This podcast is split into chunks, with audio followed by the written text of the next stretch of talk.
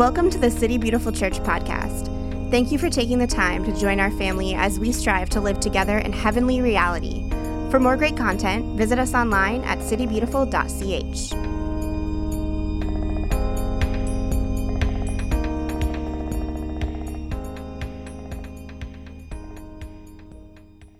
Welcome everybody to City Beautiful Church. My name is Ryan. If this is your first time here, uh, apologize for the heat a little bit. We had technicians out several times uh, this week to try to get everything uh, t- kind of tied up and cool again, and, and they weren't able to get to the one that actually cools this room, the most important, but that's okay. Our children are just swimming in A C right now, which is great. Um, so we're currently in a series called Piercing the Veil, and what we're doing is that we're allowing the parables of Jesus to uh, disrupt us, to send us to they are a discourse that sends us radically off course from our status quo and how we assume the world works and what we assume God is like, onto a dramatically new course where we begin to encounter through um, through these parables, through these mysterious stories, we encounter the reality of God that's revealed in Jesus and the reality of his kingdom, what it actually asks of us, what it actually offers of us. And so each week we've been taking one parable of Jesus and just kind of asking those questions. What does this reveal to us about the king and his kingdom? Um, and then each Thursday we're sending out uh, another parable that kind of parallels the one from the previous Sunday to give us that deeper understanding. Um, and so today we're going to be looking at the parable of the Pharisee and the publican, or the Pharisee and the tax collector, from Luke eighteen. Um, early, earlier this week, uh, last Tuesday, this past Tuesday, I was at a show. I was at a secular show, you guys. Don't worry, I was all prayed up and ready to go. And uh, what happens to me so often, kind of in very public spaces where there's a lot of things going on, it's loud and it's sweaty, is I kind of start to tune out sometimes and I start to reflect. And I was just kind of working through some stuff that, that had happened earlier in the day, and kind of, you know, just just as you do, you know, you tend to dwell on things you should have said or shouldn't have said, or, you know, all of that stuff. And as I was processing that in the midst of all of these, like, sweaty teenagers that were punching each other and you're generally having a good time, there was that little thought that just eked out of my mind. I don't know if you've ever had this scenario when you're dealing with your own stuff, but you have this little moment where you go, well, at least I'm not like them. Yeah, we're going to go there today. We're going to get real uncomfortable today. And it was... And it's so crazy because it was one of those moments where I'm preparing a, a sermon that's literally about that idea, a story that Jesus tells of someone who's literally in that position to say, thank God I'm not like that person or those groups of people. And, and it's so often what happens to me is I begin that self-observation to see those little moments in my own story where I have to begin to live out the things that I'm actually teaching. And that's what we're going to be looking at today. What I realized um, in that moment on, on Tuesday night is that pride is kind of this double-edged sword. The first portion of pride is personal self-accomplishment, where, you know, we uh, are very justified by what we've done, what we've accomplished, the kinds of pieces of paper that we have, the schools that we've gone to, the promotions we've got, whatever it is in our world that gives us some semblance of value, that we uh, elevate ourselves, we build ourselves up based on our own personal accomplishments. But a lot of times that's not enough when it comes to pride. Pride means that we also enter into the world of comparison and competition, where it's not enough just for us to celebrate the good things that we've done, but that we also need to look at somebody else and establish that there's a, some sort of a distance or a space between us and how right we are and how correct we are in the way that we've chosen to live life and how wrong everybody else is. And so t- today I want to talk about pride and humility. I want to talk about confession and repentance. In a word, I want to talk about the upside-down nature of the kingdom. And I think there's going to be a lot of things that are going to be very triggering in what I say, because a lot of these uh, ideas, these kingdom ideas, have been misappropriated very often within the church itself, and they've been used in the space of condemnation. And that's why a lot of times when we hear words like confession or repentance, when we talk about pride, when we talk about humility, it's used in a very condemnatory way that's meant uh, to diminish who we are and actually hold us back, and it does not do what it's intended to. Um, but I really kind of want to rescue and redeem that. So I just, I want you to be in a position where when you feel that feeling of condemnation, um, that you just hand that over to the Holy Spirit. Okay, so John says in one of his letters, you know, if our hearts condemn us, we know God is bigger than our hearts. And if he doesn't, great. And so just know that even when your heart condemns you, that's not the Lord speaking to you. And that there's maybe even something in that, the way in which you hold these ideas that God wants to work through. And so this is kind of the main thing that I want us to understand today. Um, as we're reading these parables and looking at them through the lens of what they speak of the kingdom, that the kingdom of God is entered by way of humility, which is embracing our neediness. And there's a lot of different ways that we can talk about humility, and there's a lot of different avenues. And of course, I can't get to all of those things this evening. And so we're just going to suffice it to say that humility for us tonight is us embracing our neediness. And so we're going to be looking at Luke chapter eighteen, beginning in the ninth verse. Luke eighteen is a really great chapter for understanding some very key postures that we need in order to enter the kingdom. I think this is kind of the question that Jesus is answering for us. How do we enter into this new reality of God? And so he begins with a parable that actually Stacy is going to be writing the reflection for this coming Thursday about the persistent widow, and saying that we are required, as we come to the judge, as we demand justice in our lives, that we're persistent and we continue to push and that we don't give up easily.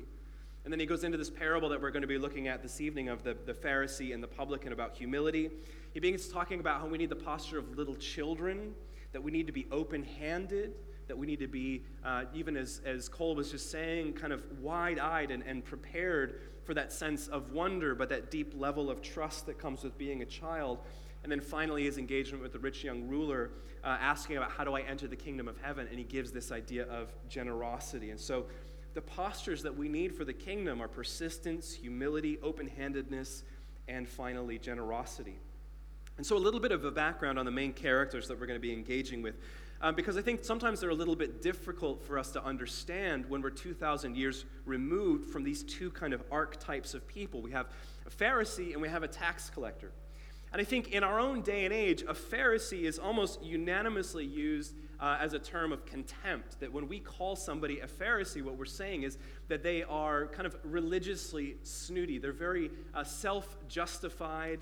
Um, they really believe that they have all the right answers. And you know, we, we have this general sentiment of negativity when we speak of Pharisees in our day and age.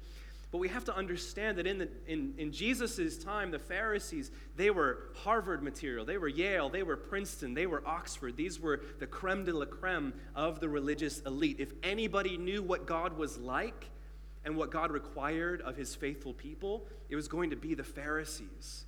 They were this school of thought, this kind of way of doing Judaism, of doing Torah, that kind of set them apart.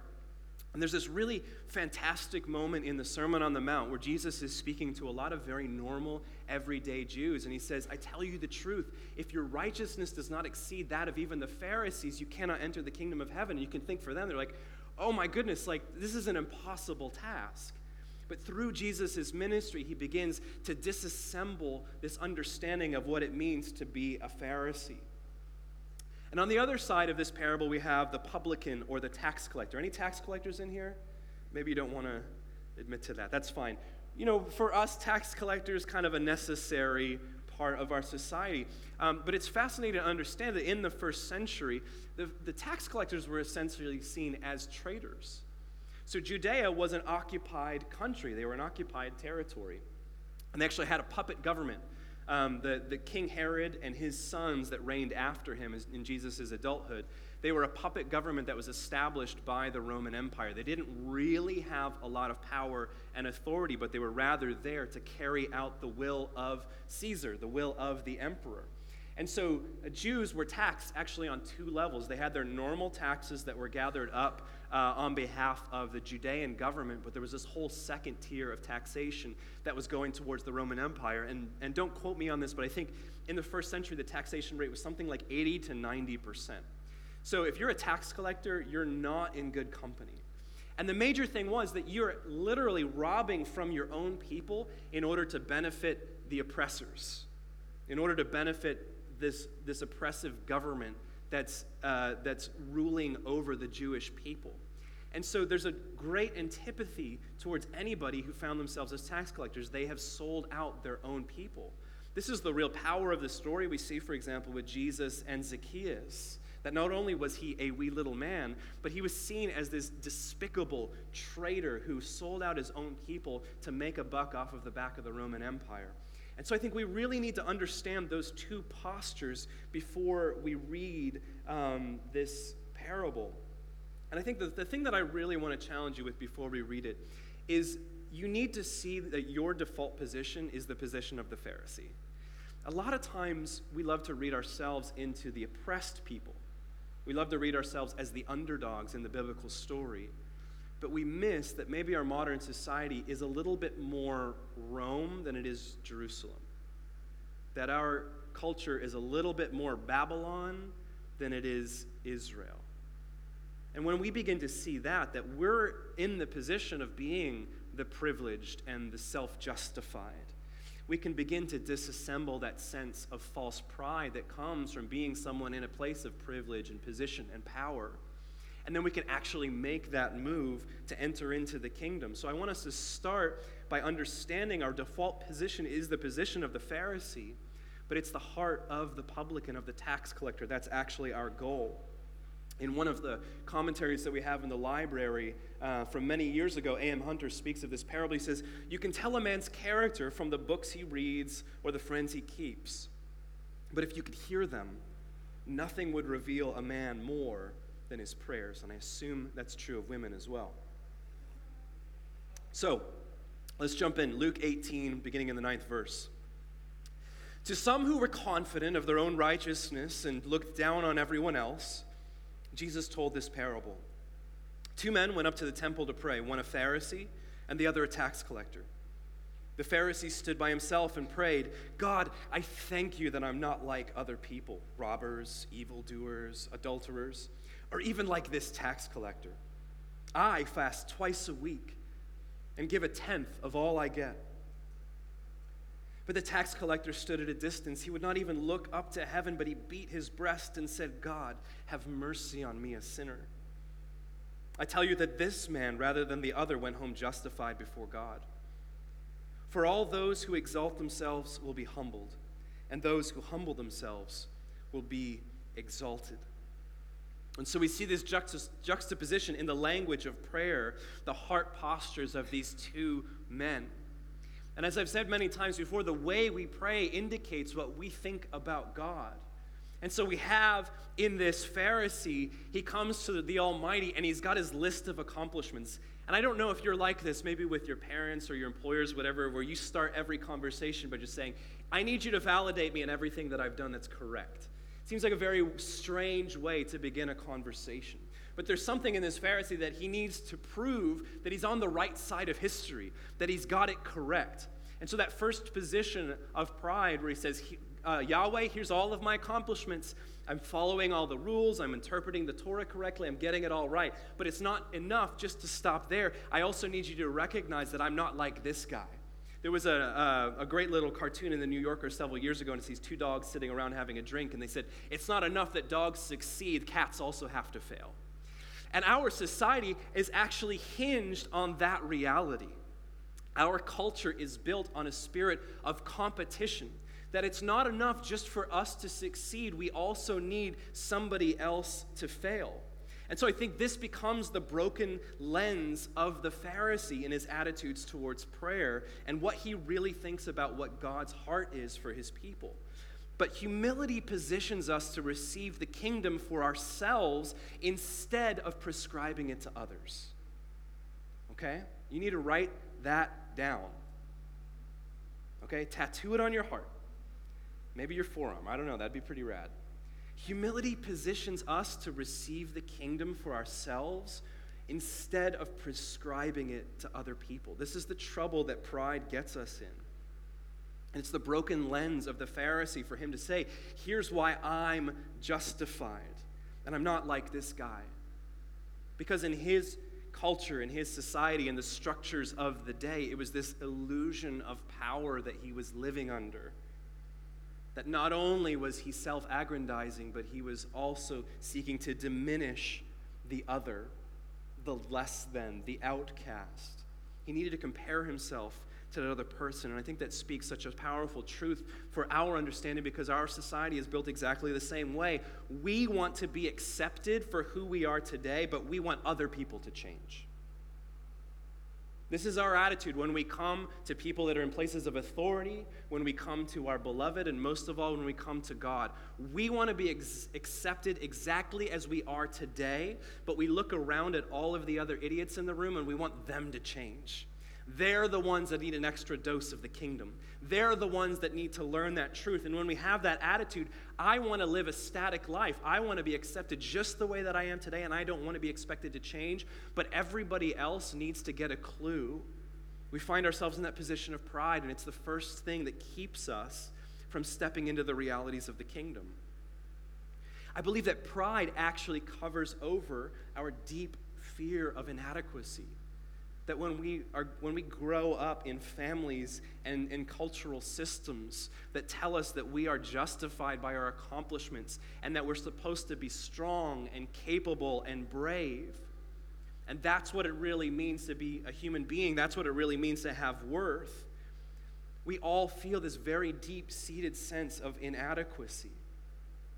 When we are confronted with a culture that celebrates power, and specifically power as control, control over our own lives, control over the lives of other people, we find that we are grossly inadequate, that we never measure up, that we are not worthy. And so the games that we play with the illusion of power that comes from pride are actually this distraction that's meant to keep us from facing the material reality of our own lives. And then secondly, pride leads us to competition, that we're, we're competing for our identities.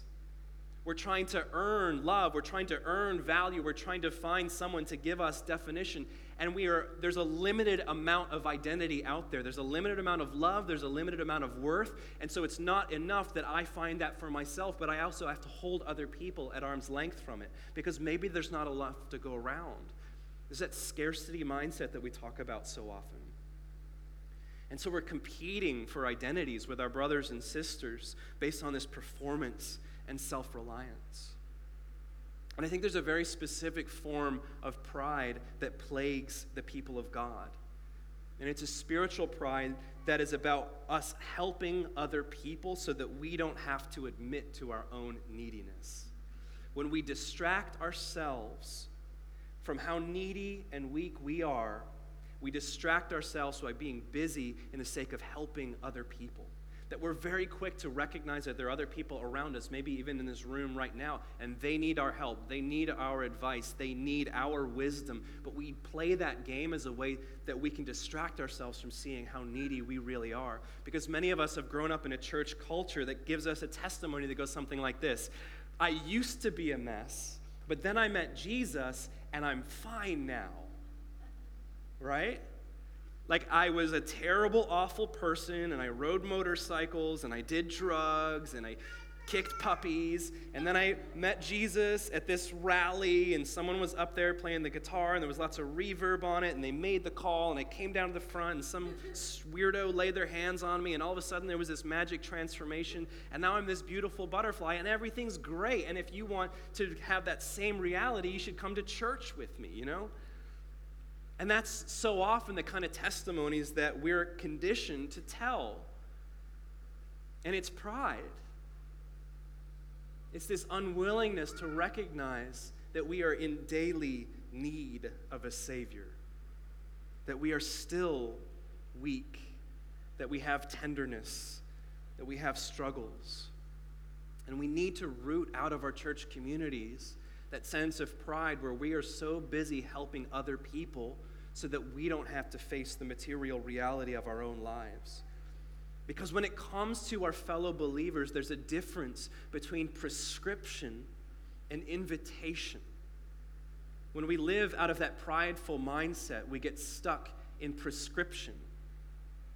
where we see the problems in other people's lives, and we know exactly the book they need to read, or we know exactly the Bible verse they need to memorize, or we know exactly the podcast they need to listen to, or we know the conference they need to go to, or whatever it might be, and we prescribe the realities of the kingdom to other people without ever allowing those realities to really touch our own lives. I think the kingdom of God speaks as much to our attitude as it does to our theology. I, I love theology. I think it is very important that you know what you believe.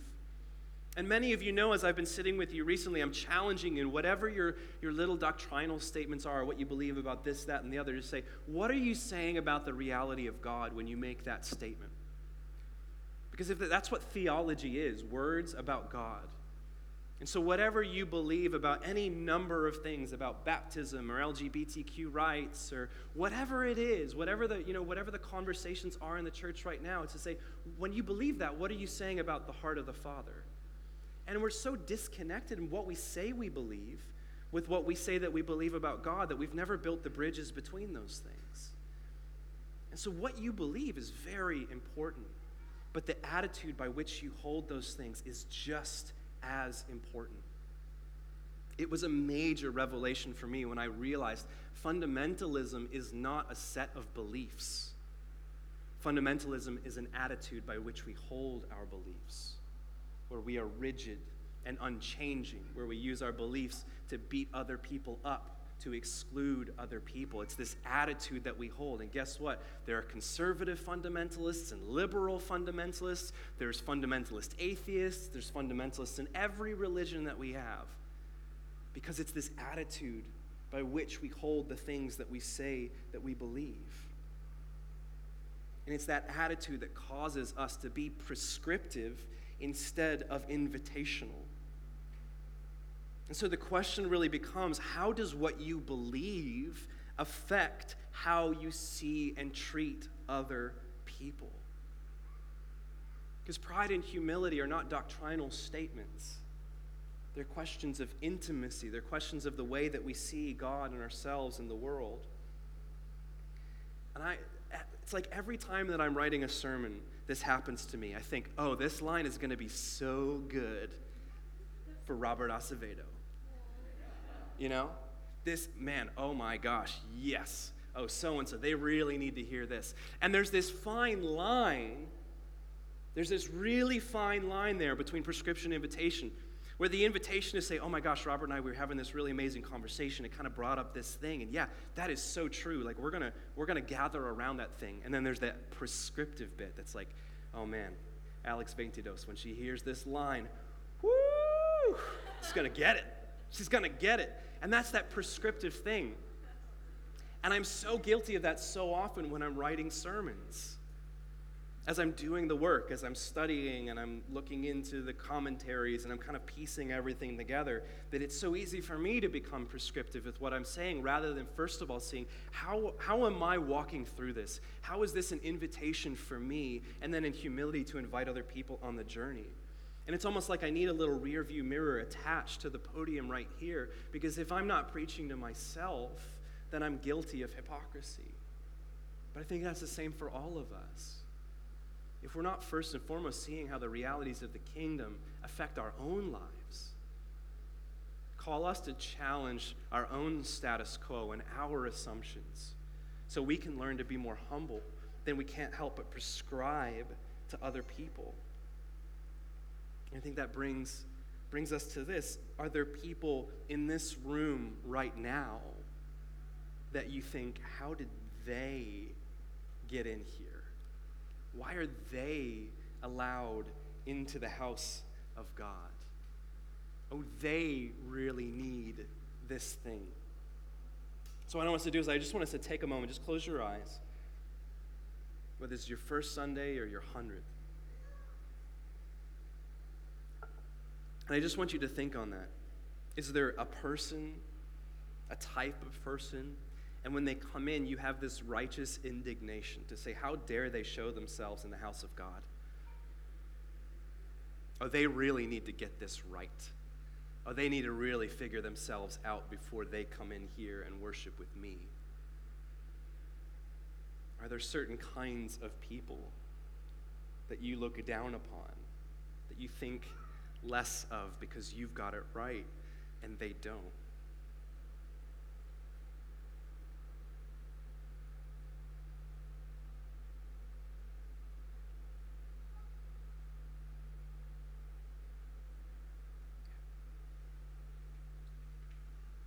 And we recognize that the that humility begs us to step into invitation. We begin to journey together, because if we're honest, we realize that all of us are maybe an inch along a mile's journey.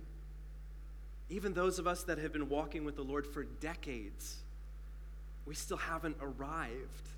We haven't gotten it all figured out.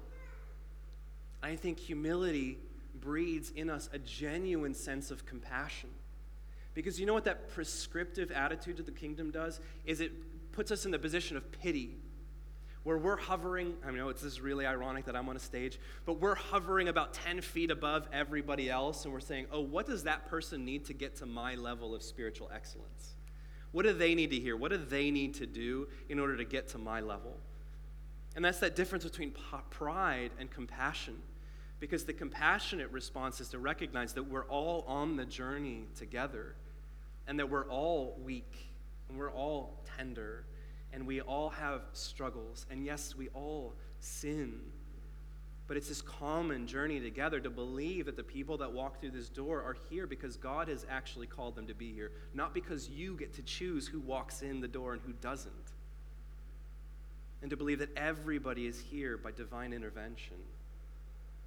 That everybody here is here because God wants to do something in and among and through us, that we actually start entering into the kingdom together, and that nobody gets left behind.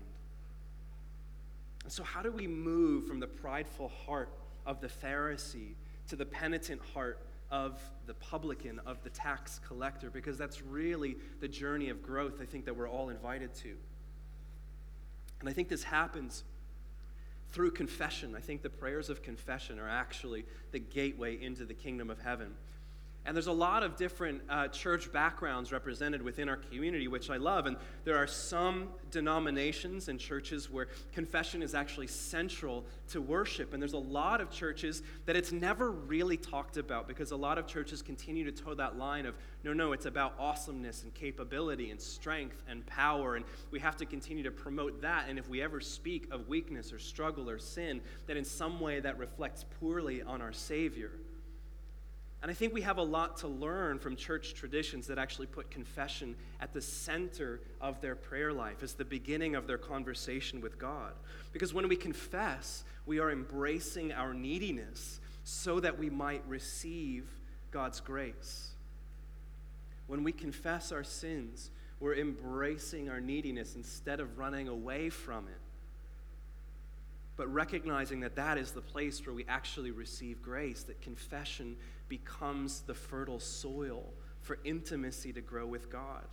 I think so many of us struggle with intimacy because we are incapable of being weak, because we continue to feel the pressure to be strong and to be capable and to be awesome, and we wonder why we're alone.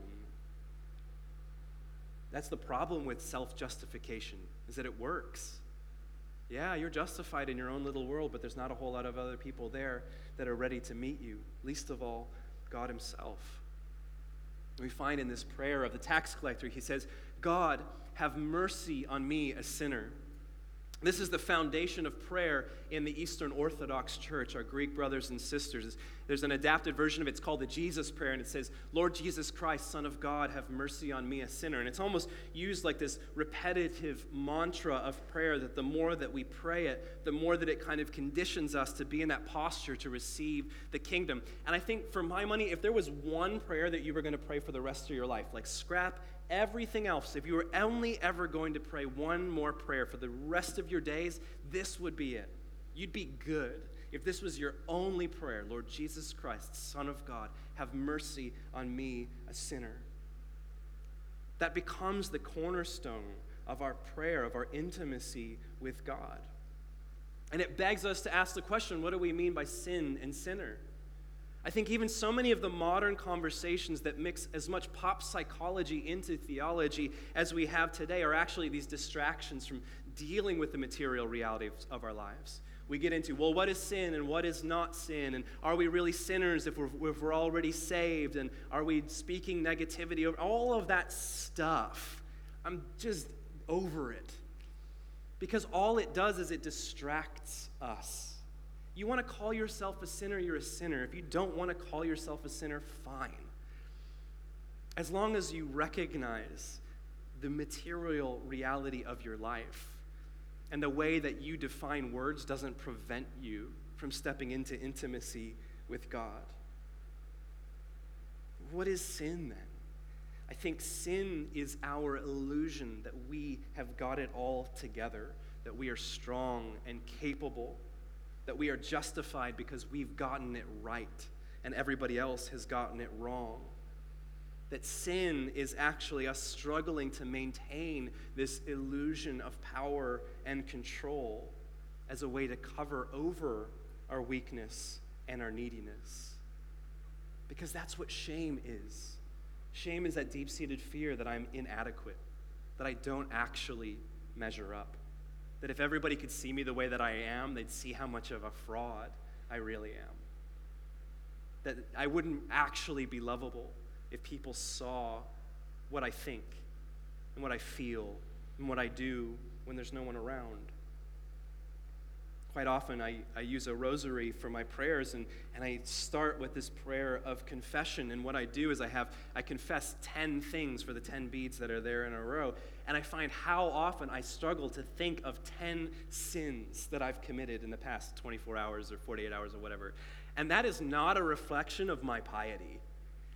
That is because so often I am so numb to the sin of my own life that I can't think of ten things. There's this little phrase in First Timothy that Paul uses speaking to Timothy. He, he says their consciences have been seared as with a hot iron. And it's this really powerful image of what I think happens to so many of us. We call it the seared conscience, where you are in so stuck in habitual sin and wrongdoing that you actually lose any sense of feeling towards it. It's as if there's a hot iron that's just been pressed into that part of your brain, and you lose connection to that, that thing. You don't feel any remorse anymore because it's become so habitual and such a normal part of your life. Because pride breeds numbness. Pride breeds spiritual numbness. When we continue to try to convince ourselves and other people that we've got it all together, before long, we lose any sense of feeling. I think this is the, the, the kingdom paradox that I spoke of a couple of weeks ago, of being fully accepted and fully transformed, really begins to play out in the space of confession and repentance. Because prayers of confession challenge us to see, what do we really think about God? What do we really think? That if we expose our weaknesses to Him, that He's going to treat us like everybody else in our life. That if we admit to God that we're weak and that we're needy, that He's going to reject us, He's going to neglect us, He's going to abuse us, He's going to make fun of us. And so often we hide from God. It's like in that story of Adam and Eve where they eat of the tree and they realize they're naked. And what do they do? They cover over their nakedness. They literally try to hide their indecency and their inadequacy. And then they run away, and then God comes into the garden and is calling for them, and He eventually finds them, and they say, we hid from you because we were naked and we were ashamed. And God asks them a question that He asks you every day. Who told you you were naked? Who told you that you weren't enough? Who told you that you weren't meeting the mark? Who told you that you needed to cover over your inadequacies in order to be found in my presence? Confession asks of us, can we trust Him with our brokenness? Can we trust Him with our weakness? Can we trust Him with our sin? Because the illusion is that He does not already know these things about you, but He wants you to know that He knows. I think confession then leads us to repentance, the actual space where we begin to, to change the way that we live. And I think it's very important to recognize what Christian even said last week, that we have to understand repentance is a joyful thing because it's the seed of intimacy.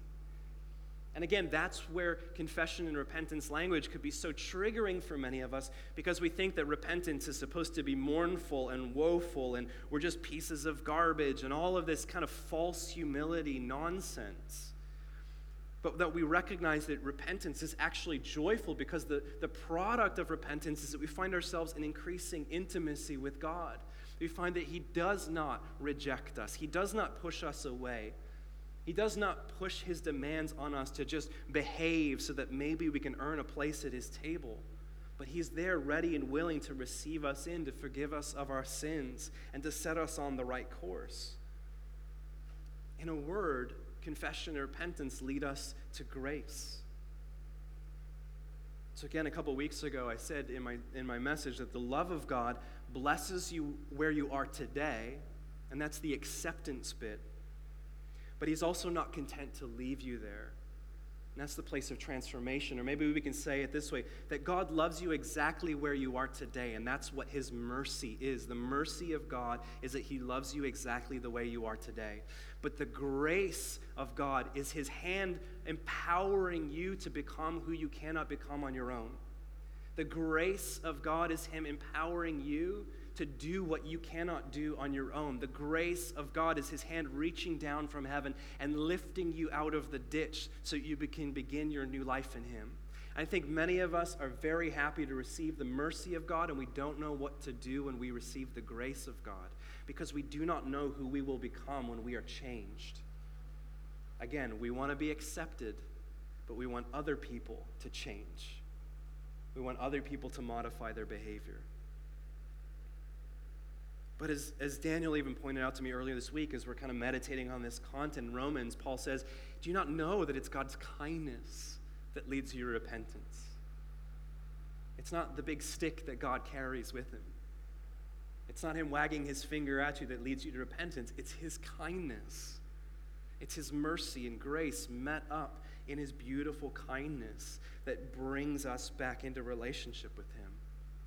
I think this begins to get to that upside-down logic that we find in the kingdom, that, that last line that Jesus speaks in this parable. He says, "For all those who exalt themselves will be humbled, and those who humble themselves will be exalted." I do not know if we appreciate how revolutionary that mindset is. Because on some level, we all still believe the conventional wisdom of our modern culture.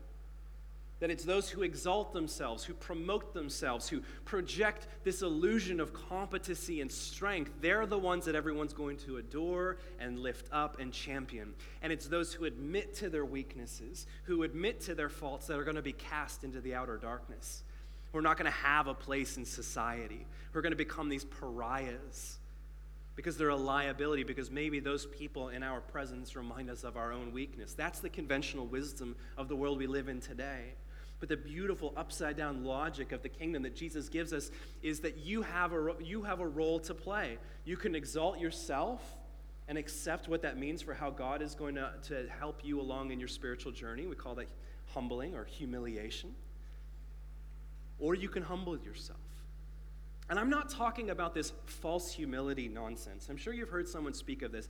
Humility is not going around and saying, woe is me, and I'm a piece of garbage, and I'm unlovable, and I'm so de- totally depraved, and I'm blah, blah, blah. That's not what I'm talking about. That is a gross mischaracterization of true humility, and it has no power in it. Because again, that kind of false humility cuts us off from the grace of God. But rather to realize, I have this beautiful image of God within me, the Spirit of God living within me, His gifts in my story and my personality, and also I have these weaknesses and these tendernesses and these places of brokenness, and it's not either or, but that I'm a very complex human being. True humility is being able to see both sides of who we are through the eyes of God, and then to offer it to Him and to say, do with this as you will. That's what true humility is. It carries a cr- tremendous amount of power in it. But this reality of the kingdom is so upside down and unconventional to how we assume everything needs to be. So I want to give you a phrase that's going to set some of you free tonight. You're only a hypocrite if you don't admit it. Can I get an amen? You're only a hypocrite if you don't admit it. What is hypocrisy?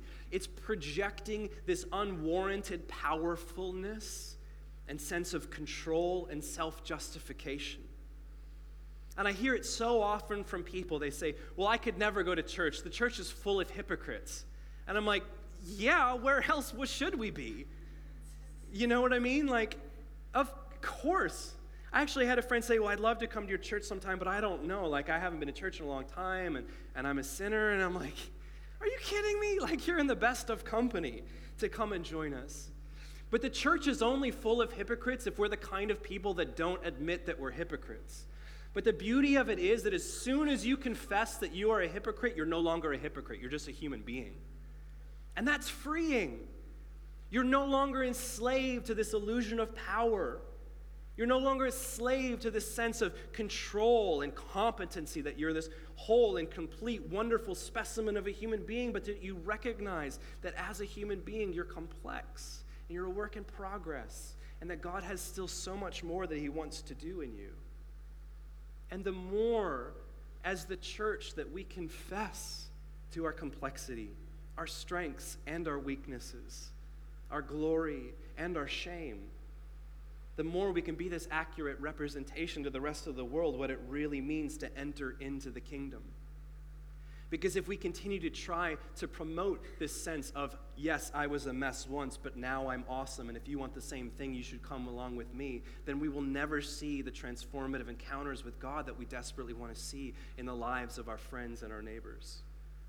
But if we live a life of openness, we live a life of confession and repentance, it's our demonstration of walking the journey well and walking it humbly that is actually the best story that we can tell of what the heart of God is really like.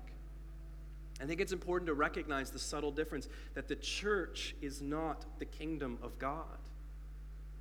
Just going to church and just listening to worship music and all that stuff, that's not the kingdom of God. The church is a group of people that have committed to one another to seek out the kingdom together. And that when we confess to God, when we confess to one another, we find ourselves in that beautiful, powerful position of humility to walk the journey well together. And so we're going to practice confession. I'm going to pray, and I'm just going to leave a moment for you to just have a dialogue with Father God, to ask that question, do you trust him? Do you trust him with your weakness? Do you trust him with your brokenness?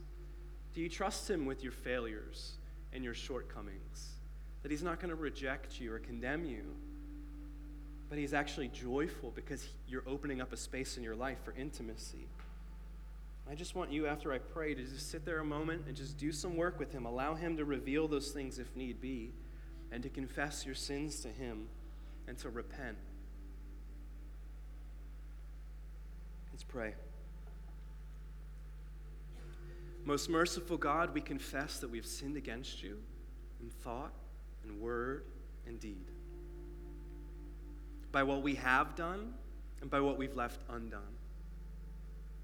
We have not loved you with our whole heart. We have not loved our neighbors as ourselves. We are truly sorry and we humbly repent. For the sake of your Son, Jesus Christ, have mercy on us and forgive us, that we may delight in your will and walk in your ways to the glory of your name. Let's confess before the Lord.